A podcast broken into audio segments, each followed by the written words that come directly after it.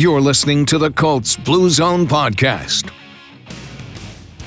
Good afternoon, Colts fans, and welcome to the Colts Blue Zone podcast. My name is Joe Hopkins. With me is Mike Chappell, and this is uh, a rundown or recap of the Colts' loss to the Baltimore Ravens. We're going to go through that game. We're going to discuss takeaways, uh, injuries that were sustained, and we're also going to have a conversation about if the Colts issues are correctable. You know, they've played eight games thus far, and it's time we kind of reevaluate this team for the second half of the season. Mike, how are you doing today?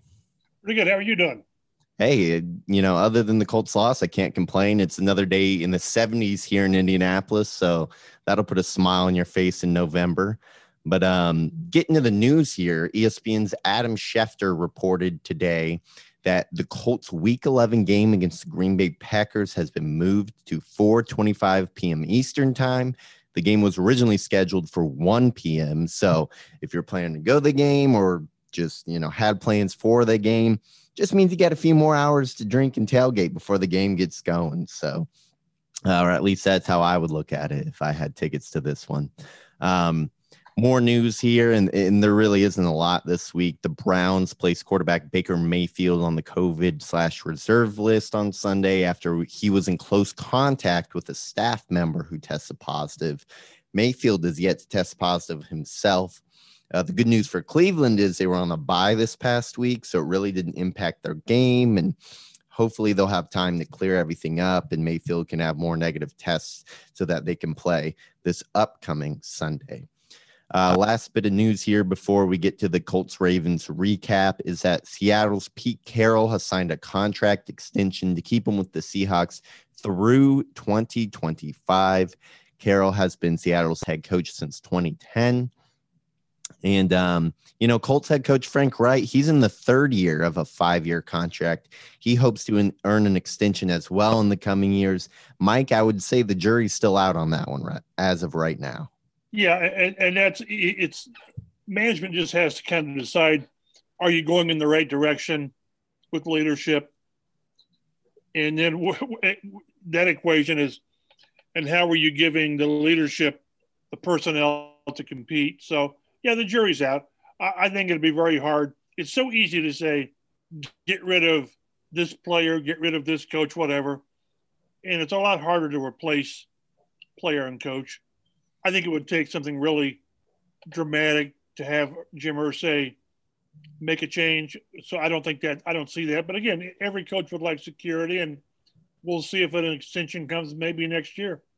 Yeah, we'll have to we'll have to see on that one. I remember after Reich's first year, it looked like the Colts had landed an absolute gem. He got the team to the playoffs when really there wasn't a ton expected out of the team that year. Um, last year, and, Andrew Luck, exactly. You could more put that one on Andrew Luck, but I thought the way the defense and Eberflus got the defense to come together was really something the Colts hadn't seen in some time.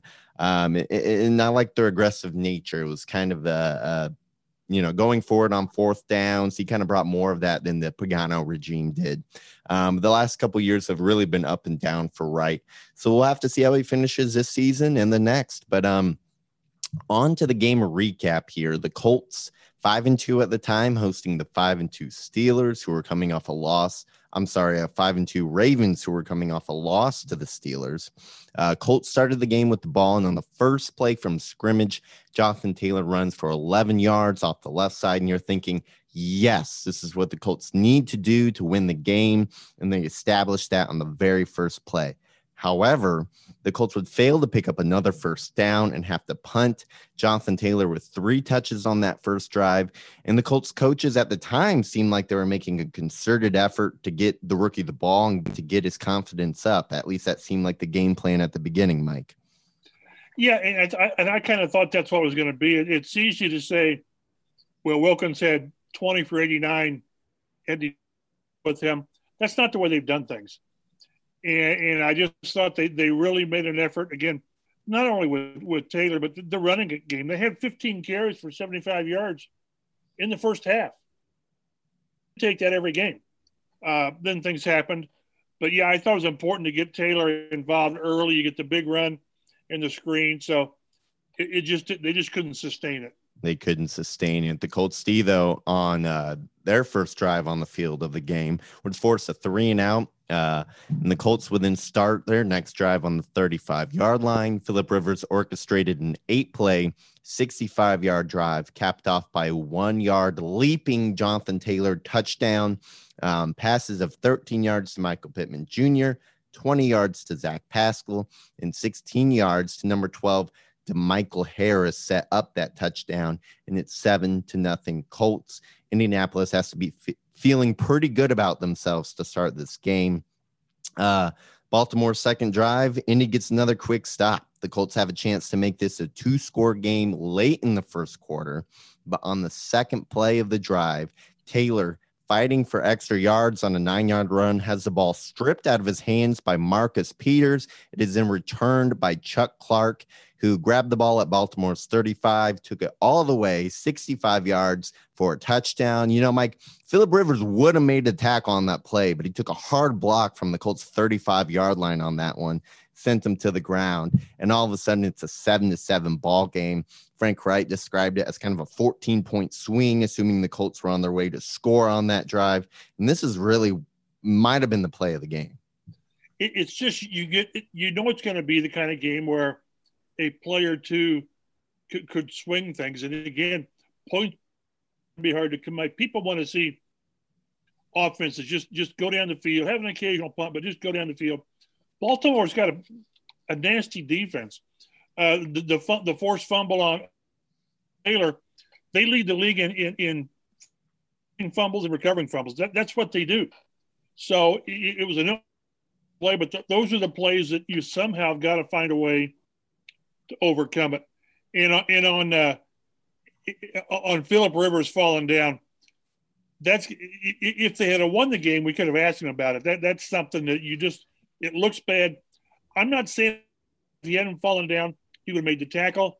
He would have been in position to make the tackle. Let's put it that way. He would have been positioned because about the time Ali right. Cox was kind of trying to grab Clark from behind, right. Rivers could at least stuck his body out there. Would he have gotten run over? Maybe. Um, that would have been. He, as it turns out, he got ran over. He got ran over. Yeah. Clark leaped him, which, which kind of added insult to injury. Yeah, he, he did. And then you just saw Rivers just kind of make a star on the field with his body and, and, and giving up on that one. Um, the next four series between the two teams would result in punts, two punts from each team. Um, and then with about five and a half minutes in the second quarter, the Colts would go on an 11 play 68 yard drive that ended with a 43 yard Rodrigo Blankenship field goal with 45 seconds left. The Colts defense would then force a three and out when Baltimore got it. And eventually the teams would go into halftime with seven to 10 score, Indianapolis on top. Now, the Ravens would get the ball to start the second half and they marched right down the field. But on first and goal from the three yard line. DeForest Buckner with another big play forces a fumble. Gus Edwards trying to run the ball in. It's recovered by Darius Leonard, who kind of juggles it. Eventually ends up in Bobby Okereke's hands. He returns it to the Colts 23 yard line. And you're just thinking that's a huge play. Baltimore's about to score a touchdown, and all of a sudden the Colts have the ball going the other way. But on the very first play of the Colts drive, everything would go downhill. Rivers threw a pass pretty much up for grabs to Marcus Johnson, who was really well covered on the play. Marcus Peters got his mitts on the ball. Uh, Johnson was able to knock it loose as Peters was going to the ground. Now, it was originally called an incomplete pass. Ravens challenged and somehow won this challenge. The official says there was, quote, clear and obvious evidence uh, that the defender had controlled the ball, took three steps, and then fumbled, recovered by Baltimore. Uh, Mike, I'll get to you in a second here, but to me, this was just an outrageous call. Uh, Rivers after the game said, quote, nobody that has played any amount of football or that has been around the game watched that and thought it was a catch, including the guy that dropped it. Uh, Tony Dungy, ex Colts coach, said uh, on Twitter, he tweeted, I have an idea for an NFL replay of catch, no catch. Get a panel of 10 third graders, let them look and ask him, did he catch it or not? Give them five seconds to respond. Thumbs up or thumbs down. I think we would have more consistent results. End quote. Mike, Your thoughts on this one? Yeah, I guess what bothered me, and, this is not from biased eyes. It's it's just from football eyes. It it's so much it, dependent on what do they call in the field, and then and then do you have clear evidence to overturn it? They call incomplete pass, and if you if you watch the reaction of everybody, it's okay. Let's go on to second down including Marcus Peters. Yeah, he was psyched about the incomplete pass. He, he, wasn't bitching and moaning that it should have been an interception. And then John Harbaugh, for his to his credit, he challenged. Now, what he saw, I don't know, but but the fact that they that they review it and break it down frame by frame, I, I just I just it's the eye test and.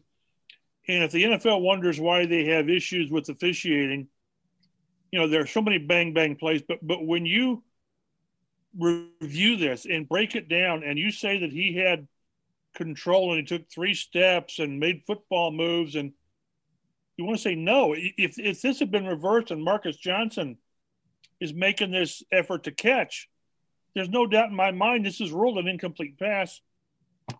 But when they say that there's clear evidence, I just you just it boggles the mind that they can say this. And and the Ravens might have probably would have gone on and won the game anyway. Who knows?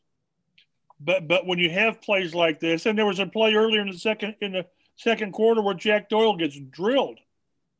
You yeah. know, defenseless receiver, and he's out with a concussion. I just don't understand how they can see such obvious plays in mind, and they do what they do.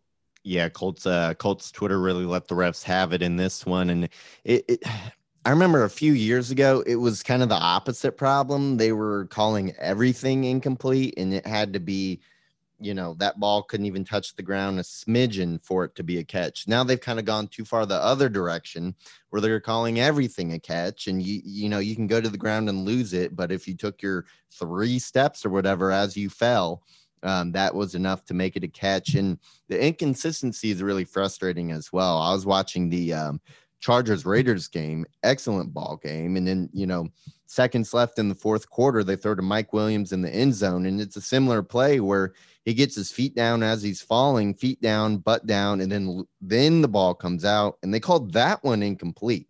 So if that's incomplete, but the Marcus Johnson interception was complete, I really have no idea what's going on here. Well, and it's it's the eye test, and it's funny when you, you read Rivers' quote about anyone who's ever played or whatever knows it was incomplete, including the guy that dropped it. He didn't say caught it, dropped it.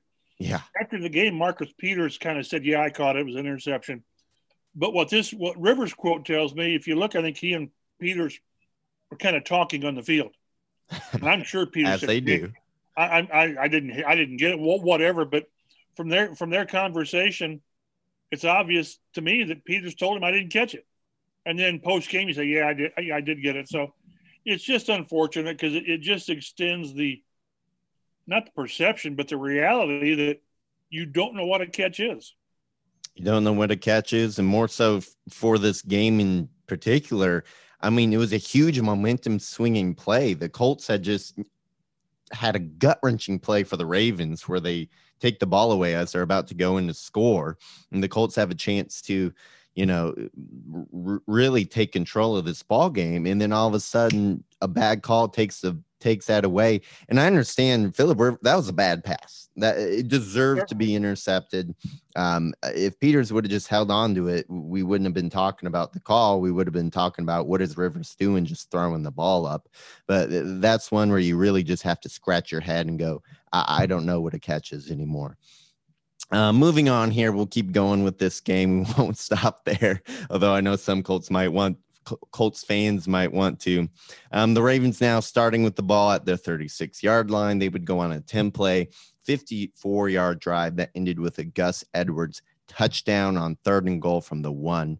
Uh, no fumbles this time around. Now the score is 14 to 10 Ravens with all 14 of their points coming off of Colts turnovers. Uh, how would the Colts respond? A three and out figures.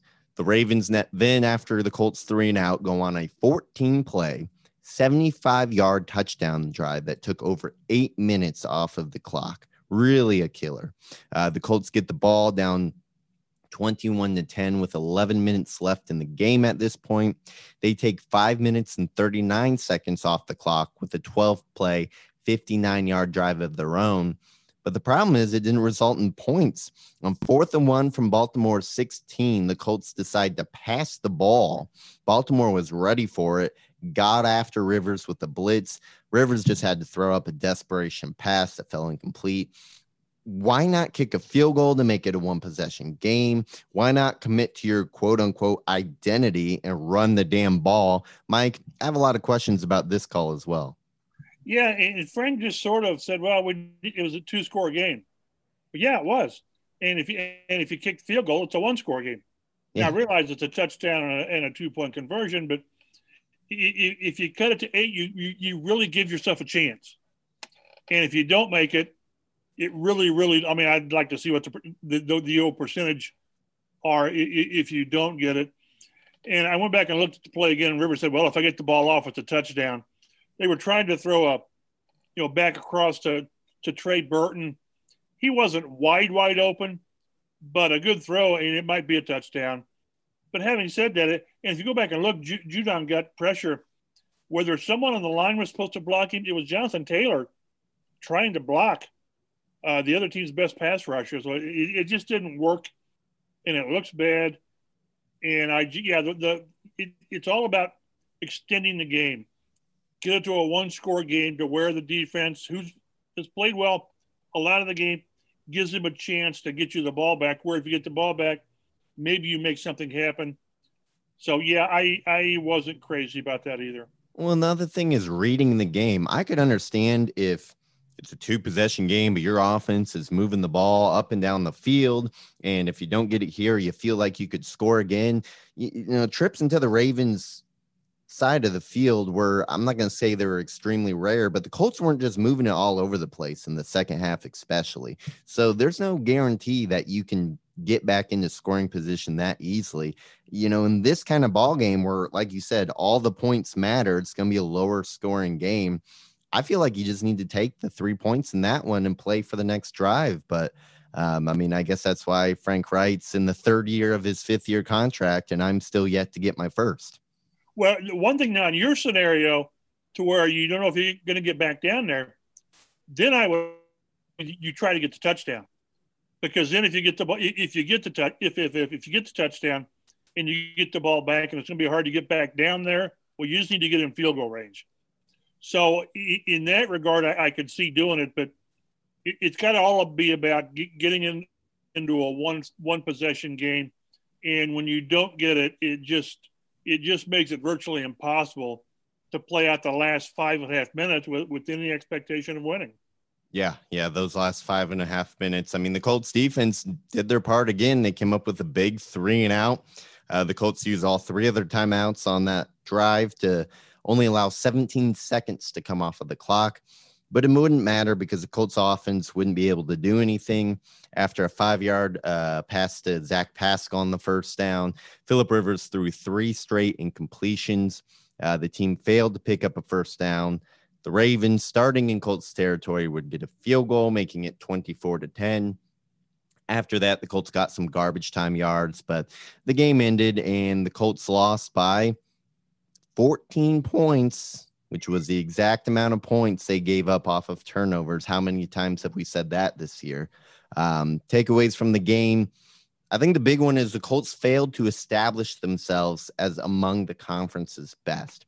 Mike, you noted on Fox 59 and CBS4Indy.com in the article that you wrote post game that the Colts' five wins this year come against teams with a combined 13, 27, and 1 record it just seems like yeah they're taking care of business against the lower teams but they're not quite up to snuff so far this year when they're playing the afc's best. Well you know i, mentioned it it was a chance to make a statement. Maybe they did. You know we'll see how this plays out but maybe they're just a team that's going to be seven and nine and eight and eight and, and unless you can beat the better teams that that's all you can aspire to be. So we'll see. They've got uh, Frank Reich's all about the one and zero, oh, one and zero, oh, and you know I, I understand that, but two of the next three are against the Tennessee Titans. So you're going to do something one way or the other in the AFC South in the next three games with Green yeah. Bay, you know, sandwiching between it. So it, it's it, again the wild card is going to be difficult because, as we've mentioned, Baltimore. If they're in there and Cleveland, if they're in there, you've already lost to them. So the tie break, you lose. Uh, the AFC South is, is probably going to be the best avenue, and to do that, the only way you do that to me is is to sweep Tennessee because it's just going to be hard to, to make up the necessary ground if all you're doing is treading water with the Titans already in front of you. Yeah, you, you hate to say it, but the next three games for the Colts very well might decide their season. It, it might come down to that right there, as far as if they make the playoffs or not. Uh, takeaway number two: the bad Philip Rivers showed up in this one. Uh, he finished the game 25 of 43 for 227 yards, the one interception, uh, or at least technically it was ruled an interception and no touchdowns. Uh, Mike, we said in the pregame show that 40 attempts from Philip Rivers would spell doom, and it sure did. I get that a lot of those attempts came in catch up mode in the second half, but that's kind of the point. If you're at the point where you have to keep throwing the ball that many times, you've almost already lost. Yeah, and, and that's that's sort of his. Uh, we did something early in the year. His record is like 14 and 45 or 46 when he throws 40 balls that's probably how it is with a lot of quarterbacks. But this this team not built, we, and we we've beaten this to death too. This team is not built for Philip Rivers to be the centerpiece. It just isn't. It, it's to be that I don't want to say game manager, but a notch above a game manager. And also that that that we knew, and we talked about this last week as well, that the Ravens there are going to be some rough patches. They're going to make you look bad at times, but you can't have the the, the over the top dramatic game changing turnover, and they had two with Jonathan Taylor and Rivers kind of throwing the ball up there. 14 points. It's every game they've lost, it's been they've lost not only lost the turnover battle, but the points off the turnovers ha- have led to the difference. So it, it it's you, you just can't have a 30, 38 year old quarterback throwing a ball 40 sometimes, it's it's a recipe to, to get beat. It is. And I mean, beyond the Colts, we saw Tampa Bay Buccaneers and Tom Brady struggle when they tried to lean on their quarterback too much last night. You just can't, you got to be more complete of a team than that. Um, I guess my next question, Mike, is why do the Colts hate Jonathan Taylor? Zero carries. He did have one catch, but zero carries after the fumble. Finished with six attempts for 27 yards, had the touchdown. Uh, another two catches for seven yards. Second straight week, he was out snapped by Jordan Wilkins. Um, Wilkins led the team with 11 carries for 39 yards, so he wasn't exactly tearing it up in this game either. This is not why the Colts traded up early in the second round for Jonathan Taylor. I, I just don't understand why they refused to feature this guy. Well, one correction did have one carry after the fumble. He had did one he? carry. Did I miss the carry? He had one. Yeah, you, you missed his one yard gain in the fourth quarter. uh, and, and, I'm I'm not going to try to defend what they're doing because I, I think they need to feature him more as well. But they only ran the ball six times in the second half. You know, again, again when you've got the ball four times, four plays in the third quarter, and then when you finally get the ball back in the fourth quarter, you're down what two two scores, twenty or yeah, eleven points, whatever it was. It's hard. After after the the fumble, they had one, two, three, four, five, six, seven, eight, nine, ten, eleven, twelve rushes, one by Taylor. Wilkins got the bulk of it. So I, I they they insist they've got all the confidence in the world in Taylor. His first fumble of the season. And this is the guy that had serious fumble issues at Wisconsin. So, uh, but that's two weeks in a row that he's disappeared in the second half. And we can rationalize, well, this or Wilkins getting hot, but this isn't this isn't what anyone expected. I don't think when, like you said, they invested what they did in the second round, and we'll see if this changes moving forward. Did This the running game. It's funny. One one of the um, more meaningless stats from Sunday is the Colts outrushed the Ravens. Yeah, by two. the best rushing team in the league. Was it 100 and finished with 121 yards or whatever it was. I think it was 112 to 110. Okay, that's what. Okay, so so again, it, it was almost good enough if you, if you could have done something in the third quarter, but I just don't see how this running game can get fixed if Jonathan Taylor isn't part of that. What you're trying to fix. Yeah. What did they call him when they drafted him? A, a unique talent or a rare talent? Right they're not they're not leaning on their unique talent right now, and I I, I don't really understand it. Um, the guy they drafted ahead of Taylor had a nice game. Michael Pittman Jr. Uh, I mean, the best game as a pro, four catches for a team high 56 yards on seven targets. Um, it'd be great to see him get more involved going forward. He looked good. He looked really, for the first time, kind of faster out there, Mike. Right. I agree. Um, that that's what I, had been missing in, in from training camp and watching practices is you didn't see a burst or, or speed. And I thought we saw that Sunday. So that's encouraging because even if TY gets back this week, which is probably 50 50, moving forward, they've got to have somebody that is a consistent threat to get five, six catches, 80, 90 yards, heaven forbid 100 yards, because it's so rare. But if not TY, it's Pittman because again, go back and that's what they said on draft day. We needed to add explode playmakers. Jonathan Taylor, Michael Pittman. So far, we've not seen that, but Pittman showed us a glimpse Sunday. Yep. Hopefully, we can see more of a glimpse going forward. The defense was still dominant. Uh, you noted they held the Ravens to 25 plays, 55 yards, and four first downs in the first half. Um, they held the le- league's leading rushing team to 110 yards. They came into the game averaging 178.7 per game. Uh, uh, Darius Leonard was phenomenal 13 total tackles tackle for a loss, recovered the fumble. Uh, and I thought they really did a good job, all in all, on Lamar Jackson as well. 19 for 23, 170 yards, um, 13 carries for 58 yards. And they did have the one touchdown on the ground. But as long as carry was nine yards, they did what they needed to on defense. Um, just couldn't get enough going on the offensive side of the ball. And that kind of leads me to my bigger question here for you, Mike. Are the Colts' issues on offense correctable, or is this what we're going to see for the rest of the season? I don't think they're fixable because I think it's personnel. I think it's a personnel issue with, with not having consistent players. If you're a defensive coordinator, who who do you say we got to stop this guy? I mean, who? Trey Burton, uh, uh, Michael Pittman, you know, Jonathan Taylor. No. So it, it's all now defensively. The Colts have got playmakers, and I, this defense is playing at a championship level. It, it simply is. You know, yes, they got loose in the second half against the Ravens, but that's because they were facing one of the top five quarterbacks in the league who does who can make you look silly and can make plays. Offensively, I just don't know how you fix what you have to fix with with your personnel. The offensive line still isn't. It, will show flashes with the run game. And again, I thought first half 15 for 75 running the ball pretty good. They got to Michael Harris involved on those jet sweeps, and that, that's really good.